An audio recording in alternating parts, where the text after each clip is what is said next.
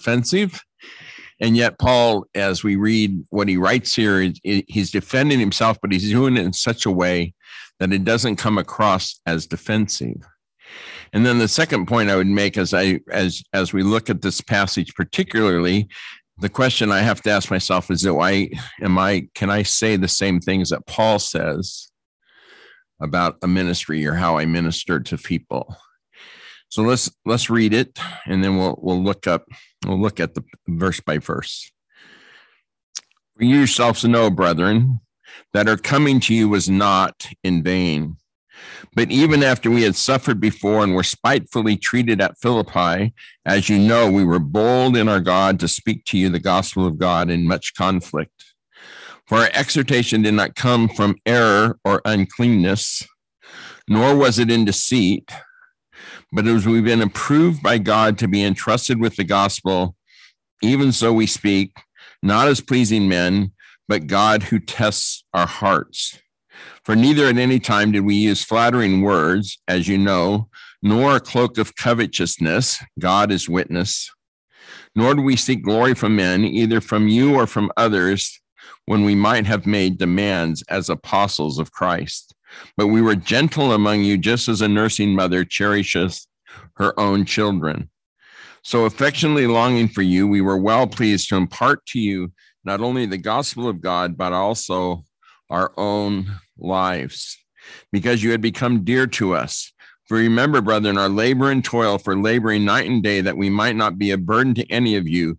We preach to you the gospel of God. And the Lord will add a blessing to the reading of his word. So Paul starts off by picking up a subject that he touched on in the first chapter in verse 5, where it says, For our gospel did not come to you in word only, but also in power and in the Holy Spirit and in much assurance, as you know what kind of men we were among you for your sakes. And so he appeals to the hearers or the readers to affirm the truth of what he's going to say about in this chapter. So he turns to them and he said, When I come to you, I came to you, you know the results of, of the ministry basically, if I was to paraphrase it, I'd say, ask anyone and they will tell you how we conducted our ministry while we were with you. They know his entrance unto them was not in vain. In, in, in the ninth verse of the first chapter says, For they themselves declare concerning us what manner of entry we had to you and how you turned to God from idols to serve the living and true God. It was not in vain because they turned from idols to serve the living and true God. There is nothing empty, and vain basically means empty. There is nothing empty about Paul's preaching at Thessalonica. It produced results. Eldon's on online with us, and, and Eldon and I are in a Bible study on, on Thursday night where we were looking at the sower and the seed and the parable there in Luke. And in that parable, there's 25% of the seed falls on good soil and produces results. In this in Thessalonica, it seemed like there was better than a 25% return, but it produced results because their lives were changed. Billy Sunday used to tell an illustration, and he, he was walking down the street, and Billy Sunday was a great gospel preacher of many years ago. He was walking down the street, and someone said, Mr. Sunday? And he said, Yes. And he goes, You see that guy over there in the gutter? That's one of your converts. And Billy Sunday said, You're right. It's one of my converts. Because if it was God's, he wouldn't be in the gutter anymore. Because when the gospel is received, it changes lives and it's not empty. Look at verse 2. But even after we had suffered before and were spitefully treated at Philippi, as you know, we were bold in our God to speak to you the gospel of God in much conflict. So when Paul arrived in Thessalonica, about three days' journey from Philippi or so, he was coming from Philippi and he still bore the marks of his beatings and his mistreatment at Philippi. In Acts 16 22, we read about that. It says, Then the multitude rose up together against them, and the magistrates tore off their clothes and commanded them to be beaten with rods. And when they had laid many stripes on them, they threw them into prison, commanding the jailer to keep them securely. Having received such a charge, he put them in the inner prison and fastened their feet in stocks. So I in my mind, as I picture it, he shows up to preach in, in Thessalonica, and you can still see probably an eye closed. Who knows what other marks of his beatings were still on him? And yet he comes and he ignores his previous beatings. He risks another beating and he preaches the gospel. So his mistreatment and suffering at Philippi did not deter him from preaching the gospel. I want you to think about that for a second. I mean, some of us are shy about preaching the gospel or sharing the gospel because we're afraid of being mistreated or not liked or who knows what. And here's Paul who has been beaten. Could be what has been beaten, coming to them and, and continuing to preach the gospel, the very thing that caused him to be beaten in the first place. One of the things that he's writing them is to comfort them in, in, in their persecution and, and what they're going through. And so Paul knew persecution. And he was demonstrating to them how he did not let persecution affect his preaching of the gospel. It did not affect his ministry. Now, I don't know that I could say that of myself. If I was persecuted, I don't know if I could say it doesn't affect my my ministry, that it doesn't hinder me. But Paul could say that. Paul could say that. And so his courage his courage sets a great example to the believers in Thessalonica so far to be bold because they were suffering and he's encouraging them to be bold like he was bold. Well, persecution might cause some to be timid. It did not cause Paul to be timid. And so he can say that I was he was bold in the face of much conflict. He was bold in the face of much conflict. I don't know about you, but the more I study Paul, the more I realize that he could he he's one of the few could say, be an imitator of me as I'm like Christ. Because he exhibits Christ in his life. Let's look at verse three. Our exhortation did not come from error or uncleanness, nor was it in deceit. He's going to be very transparent. He's going to explain himself and his motives to the believers he's writing to it's obvious that Paul was under attack. It seems to me he's under attack because it seems to me he's justifying his ministry. And often when you can't attack the message, you you attack the character of the of the person who's speaking. And so it would seem like his his character had come under attack. That His character had been attacked. And ultimately, as as in the book of Second Corinthians, if you can question his character, then you can question his message. And so they're attacking his character.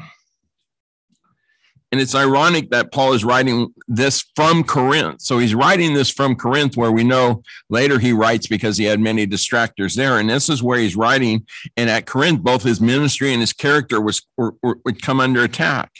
And that's why he writes this, the book of Second Corinthians because he was under attack. And if you want to read a book, read the book of Second Corinthians from from the idea of Paul making an appeal and, and justifying his ministry.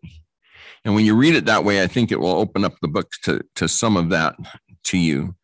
And Paul's first going to deny what it is not, what his ministry is not, and then he's going to explain what it is. So he gives you he gives you what he's not doing and what he's accused of, and then he's going to give you the positive a second. And so what he, one of the things he's going to tell us is that his ministry was marked by sacrifice and suffering and that gave great credibility to his words and to his message. And so we, and the first thing he's going to talk about is, is from, did not come from error. And the idea here in the Greek is to bait or being crafty or to entrap.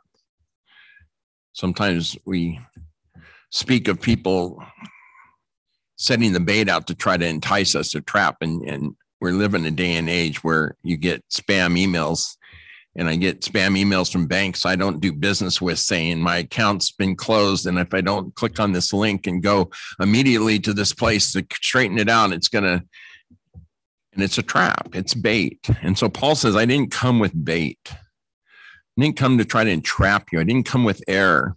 And the next thing he says, he says, not with uncleanness. And there was no mixture of error and, and sensuality in Paul's message, which is the idea here for uncleanness.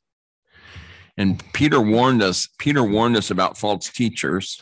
In 2 Corinthians 2:18 it says this, for when they speak great swelling words of emptiness, they allure through the lust of the flesh through lewdness one which has actually escaped from those who live in error.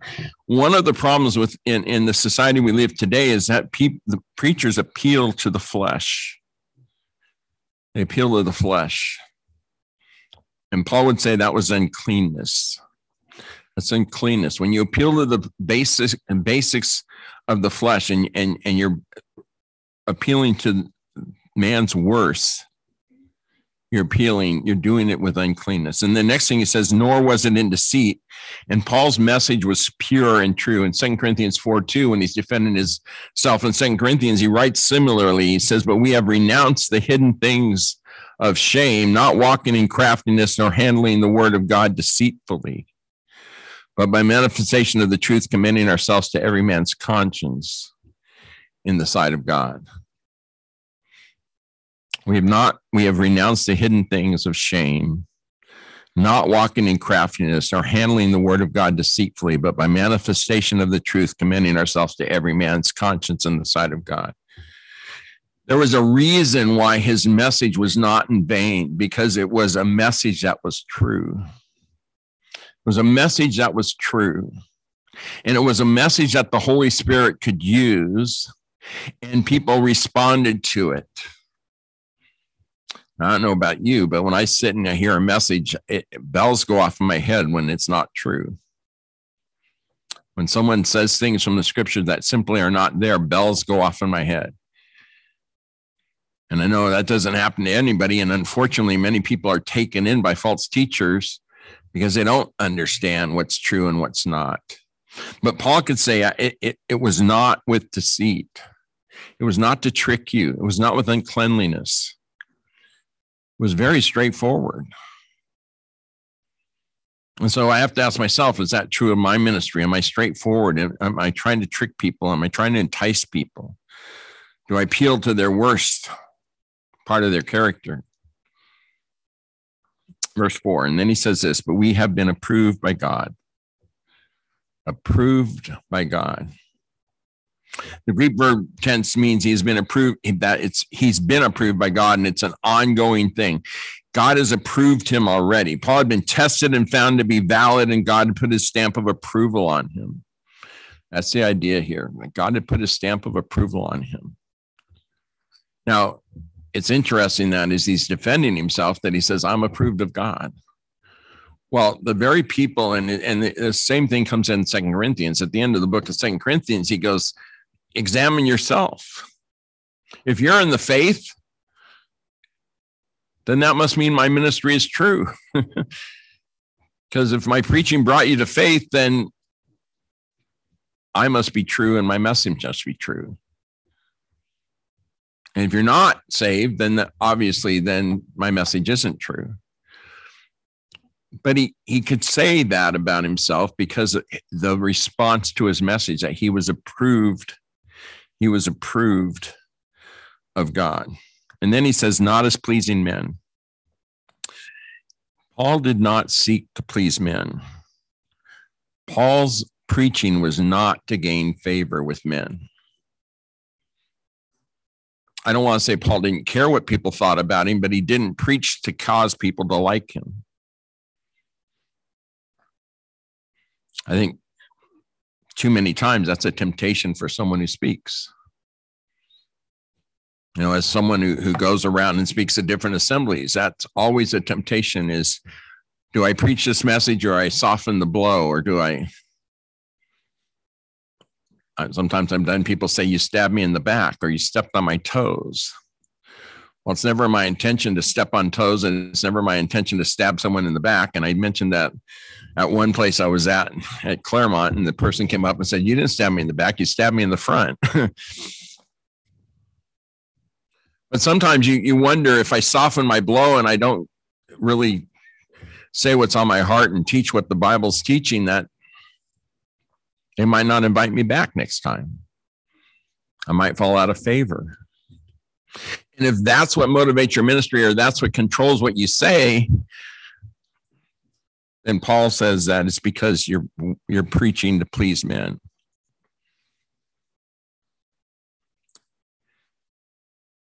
But God, the final test of preaching is what God thinks. And so we see, he says, not as pleasing men, but God who tests our hearts. So wonder how many times as you read the scriptures that Paul appeals not to his conscience particularly, but to the fact that he has a clean conscience before God who tests his heart. He knows it's God who sees the heart. Paul did not attempt to please men since his goal was to please God. And Paul was convinced that God approved of his preaching. That would be something to rest in the fact that you know that you're approved of God.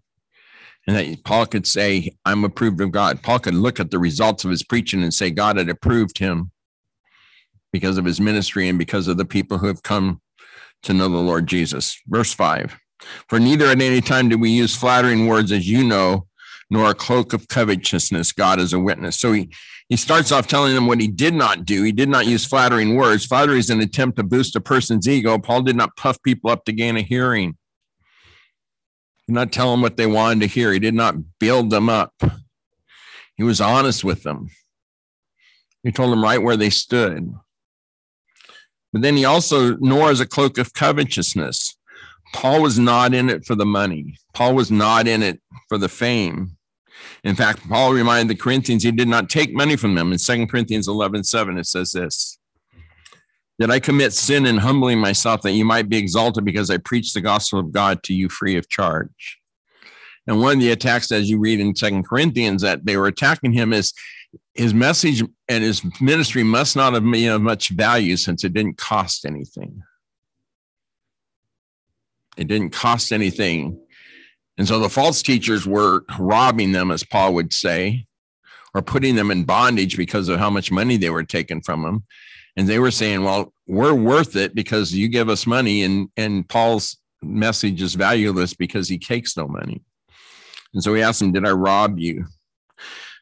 So Peter would tell us that the mark of a false teacher is that they're in it for the money. And in 2 Peter 2 3, it says, By covetousness, they exploit you with deceptive words. For a long time, their judgment has not been idle, and the destruction does not slumber. And if you have a King James Bible, it, I like the way it puts it. It says that they make merchandise of you. They make merchandise of you. They're being exploited to get money from them. And Paul could say, I never did that. I never did it. It was covetousness. And then notice, if you were, would on the flattery appeals to them because they know whether he was speaking words of flattery. But for covetousness, since it's a sin of the heart, he appears to God. God is my witness. God is my witness. They couldn't see his heart. They didn't know if he was covetous. But he could say he did not do it because of covetousness, and then he could say, God, God is my witness. Isn't that great? To have a clear conscience before God and to say, I don't preach for covetousness reasons. It's a challenge. It's a challenge. Verse 6 Nor do we seek glory from men, either from you or from others, when we might have made demands as apostles of Christ. Nor do we seek glory. Glory seems to come in many forms. And unfortunately, we're often blind when it comes to ourselves and quick to identify it when we see someone else who we think is seeking glory. And so I as I've told you in the past, pride is something I battle on a daily basis. And glory has something to do with that pride. And so I have to ask myself, how do I respond when others praise me? Am I doing it to get praised? How do I respond when someone else is chosen instead of me?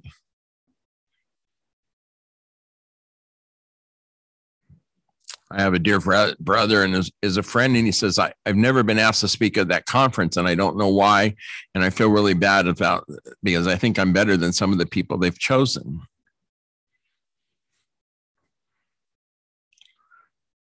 And I want to tell you, that's pretty natural that you've been used of the Lord and you think you have something to say, and they keep passing you over to speak at a conference, or they don't use you, or And then you have to ask yourself, what am I in it for? Am I in it for the glory that speaking at a large conference or speaking at, I'm really a servant and I'm willing to speak to small groups and, and it doesn't matter. But that's a question you have to ask yourself. Are, are, is, is your pride, is pride wanting you to speak in a bigger venue or a bigger conference or, or be recognized by more people?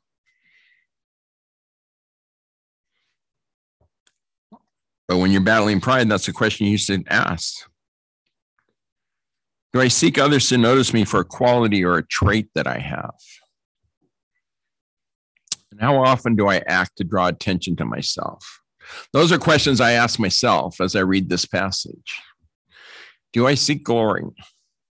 Do I seek that people now there's a sitcom that some of you older folks maybe have seen or heard of, but there's a there it was called Frasier, and Frasier was a person that within the first two lines of of meeting someone, he had to let him know that he went to Harvard. It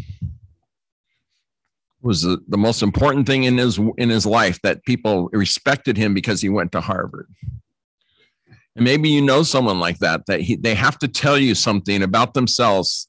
They have to present their credentials. They have to tell you something about yourself. I went to an assembly, Buena Park, which is a, my dear friends. And the, one of the first couple times I was there, a, a very dear friend of mine and his wife were not there. And like the third time I went there and she called me over and she said to me, she goes, You didn't tell us about yourself. And I said, I didn't come to talk about myself. I came to talk about the Lord Jesus. And she says, Well, that's a holier than thou answer. you know? And sometimes at a conference, you have this whole list of glowing things that this person's done and who he is and his credentials. And there's some places, to be honest with you, I think credentials mean more than anything else and I have no credentials. I have no degree. I don't have a master's. I, I don't have a degree. I don't can't say I was ever this or I was ever that because I've I've never been any of those things. All I have is what the Lord's laid on my heart, and that has to stand on its own. And so if I go to a conference and they go, Well, what can we say about you? And I said, There's not much to say because there's not much here. So, do I seek the preeminence as Diotrephes did? One of the things the Lord convinced me of early on in my life that there's only one whose name needs to be preeminent, and that's the Lord Jesus, and it's not me. And when I give his name the proper place, then he'll take care of me.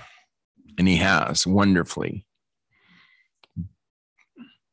So those who are constantly seeking glory become a burden, and Paul could turn to them as a witness that he had not been a burden to them.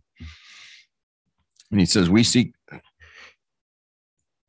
we might have made demands as apostles of Christ. He might have been a burden to you. And King James, I think it says he might have been a burden to you. You've ever had a house guest? We had we, we had an aunt I had an aunt, a dear aunt. She's long gone now, but she used to come every Thanksgiving to our house, and she loved coming to my parents' house for Thanksgiving. And my parents didn't celebrate Christmas, so Thanksgiving was the big family holiday, and we'd all gather at their house. She would plop herself down on the couch and she wouldn't move for the whole time she was there. And we waited on her hand and foot, and the and the and the shades had to be a certain way, and the light had to be a certain way, and the noise had to be a certain way, and the kids had to behave a certain way. And and to be honest with you, you know, when she left, it was almost like She was a burden. We're glad to have her, but she was a burden. And Paul could say that he had demonstrated humility as such, he was not a burden to anyone. You know, he he as apostle of Christ had every right to be a burden. He could have come in and had them wait on him hand and foot. He could have had them give him the best room and the best house and, and the best breakfast. Went to uh, Houston for the Elders and Workers Together conference, and we were hosted by a lovely Indian family that was that went to that assembly. And they said, "What would you like for breakfast?" And I said, "Anything that doesn't you don't have to cook." She, we were there three breakfasts, and every morning we had a complete spread everything you could think of. There was breakfast meat, there was pancakes, there were eggs, there were, you know, every morning was like that. And I don't want to be a burden to anybody when I visit them in their household. And she just, she, I, she did it from a whole heart and she did it to serve the Lord. And I appreciate that. But I would have been happy with the yogurt and a piece of toast in the morning. But we didn't demand it of her and we didn't require it of her because our desire is not to be a burden. Am, am I a burden when I go places? But I think the, Paul followed the Lord's example when he washed his disciples' feet. He wanted to be a servant. And even though he was an apostle, he served as a servant. He served as a servant.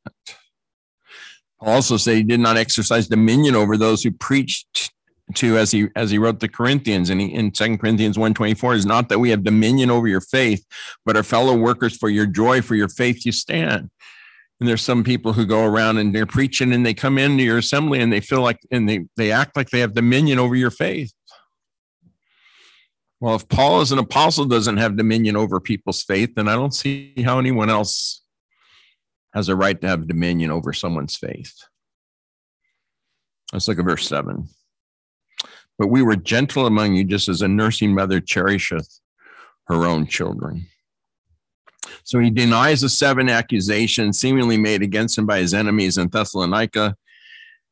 That is deception, sensuality, fraud, fawning, flattery, covetousness, and, he, and seeking material advantage.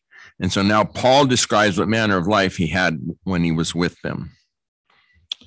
He says that he was as gentle as a nursing mother. Know, picture that for a moment. And I don't know that I can think of something more gentle than a nursing mother. A nursing mother who who his her whole attention and focus is on that infant. And so that's what he's talking about. And so instead of being a burdensome, a dead weight, someone to be waited on, he was like a nursing mother to them. He attended every one of their needs. And his own care and concern was for them and not himself. And so I have to ask my question How gentle am I? How caregiving am I? This word translated gentle only occurs one other time besides here, and it's in 2 Timothy 2.24. And it says, a servant of the Lord must not quarrel, but be gentle to all, able to teach, patient, in humility, correcting those who are in opposition, if God perhaps will grant them repentance so that they may know the truth. The servant of God must be gentle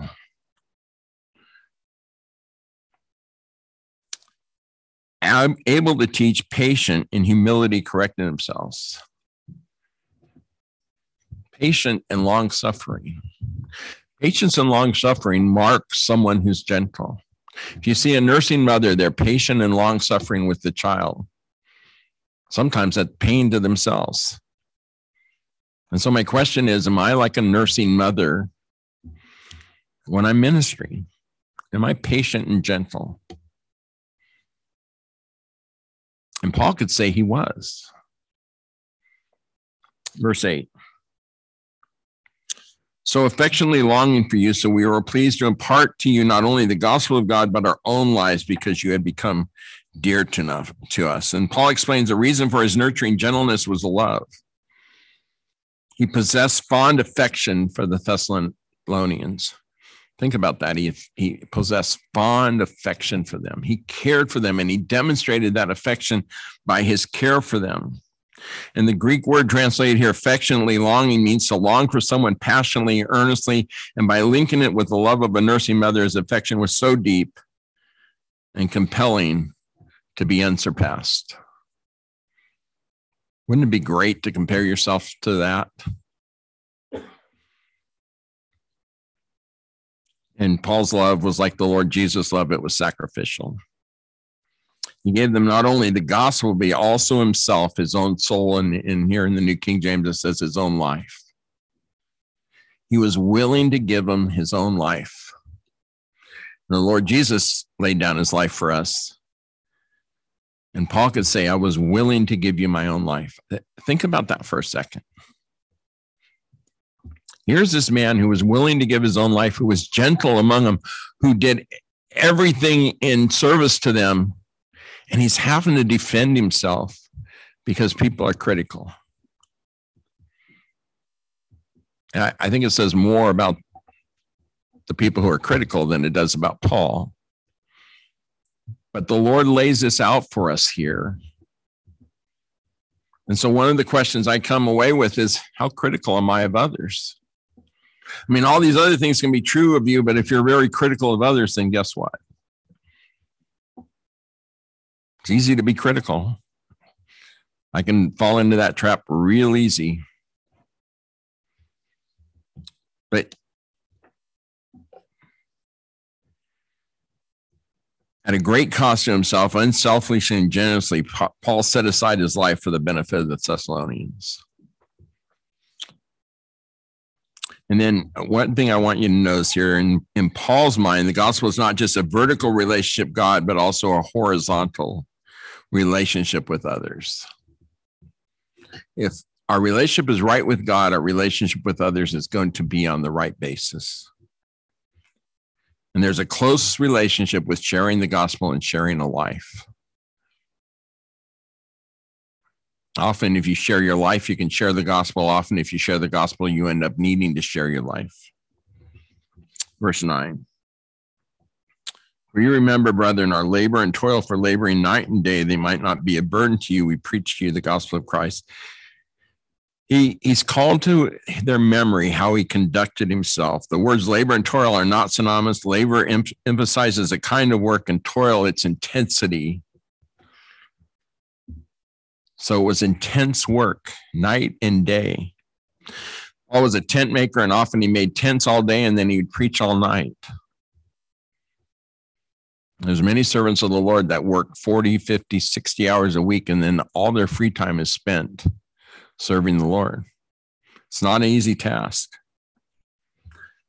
And Paul could say that. He labored night and day. I don't know too many of us who can say we labor night and day intensely in serving the saints. Paul wanted to make sure that no one was under the impression that the gospel was for sale.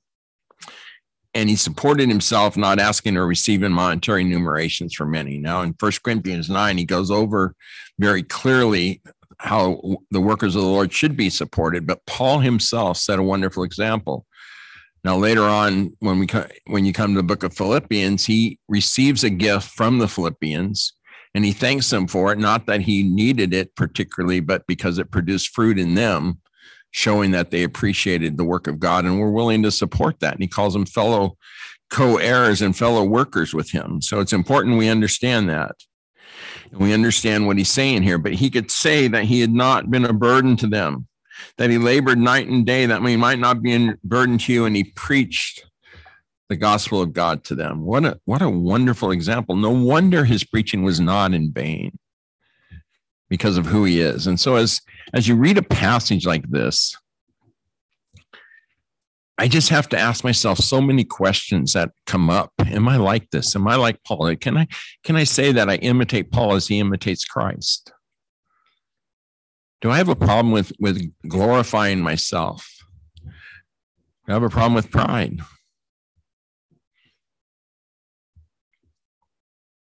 Is my ministry in vain? Am, am I deceitful in my ministry? Am I a man pleaser?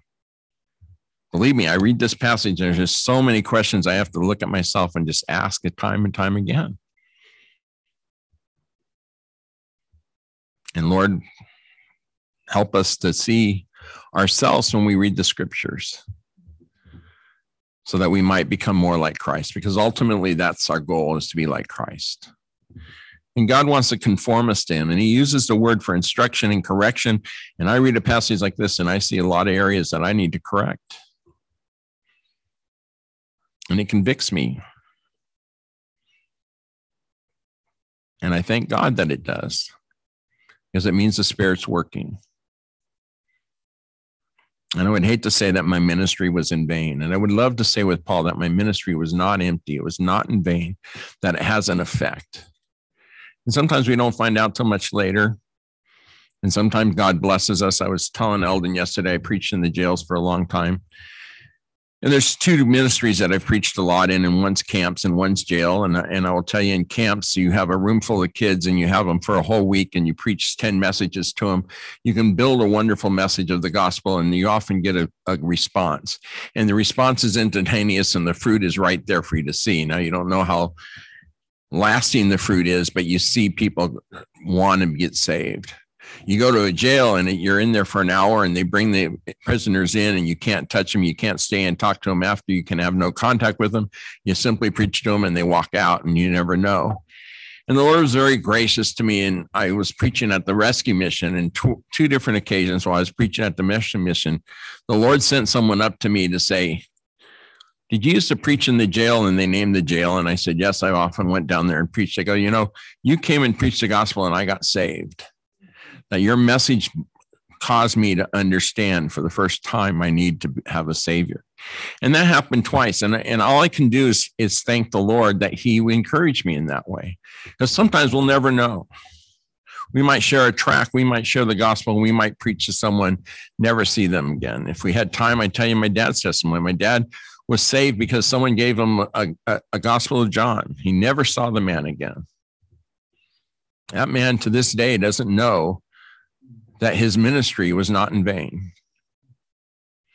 But there is coming a day, I believe, at the judgment seat of Christ where he will see the effect that he had on the kingdom of God and he will be rewarded for it. So sometimes we, we can see, like Paul could here and now, that our ministry was not in vain.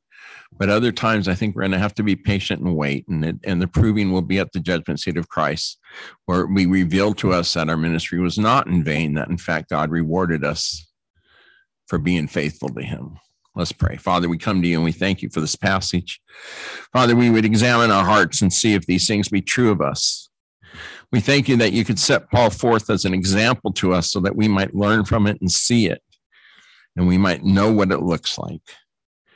And then, Father, we would just thank you that the Holy Spirit is able to take the words of Scripture and use it as a sharp two edged sword to pierce, pierce even to the very marrow of our bones. Father, reveal our hearts to us. Show us who we are and where we're at, and show us the ways in which we fall short of being like the Lord Jesus, so we might, like with Paul, say that I might know him, that I might know him and be conformed to his image, that I might bring glory to his name here on earth. We thank you again, Father, for the time we could have looking at the scriptures, and we give you thanks in the name of the Lord Jesus. Amen.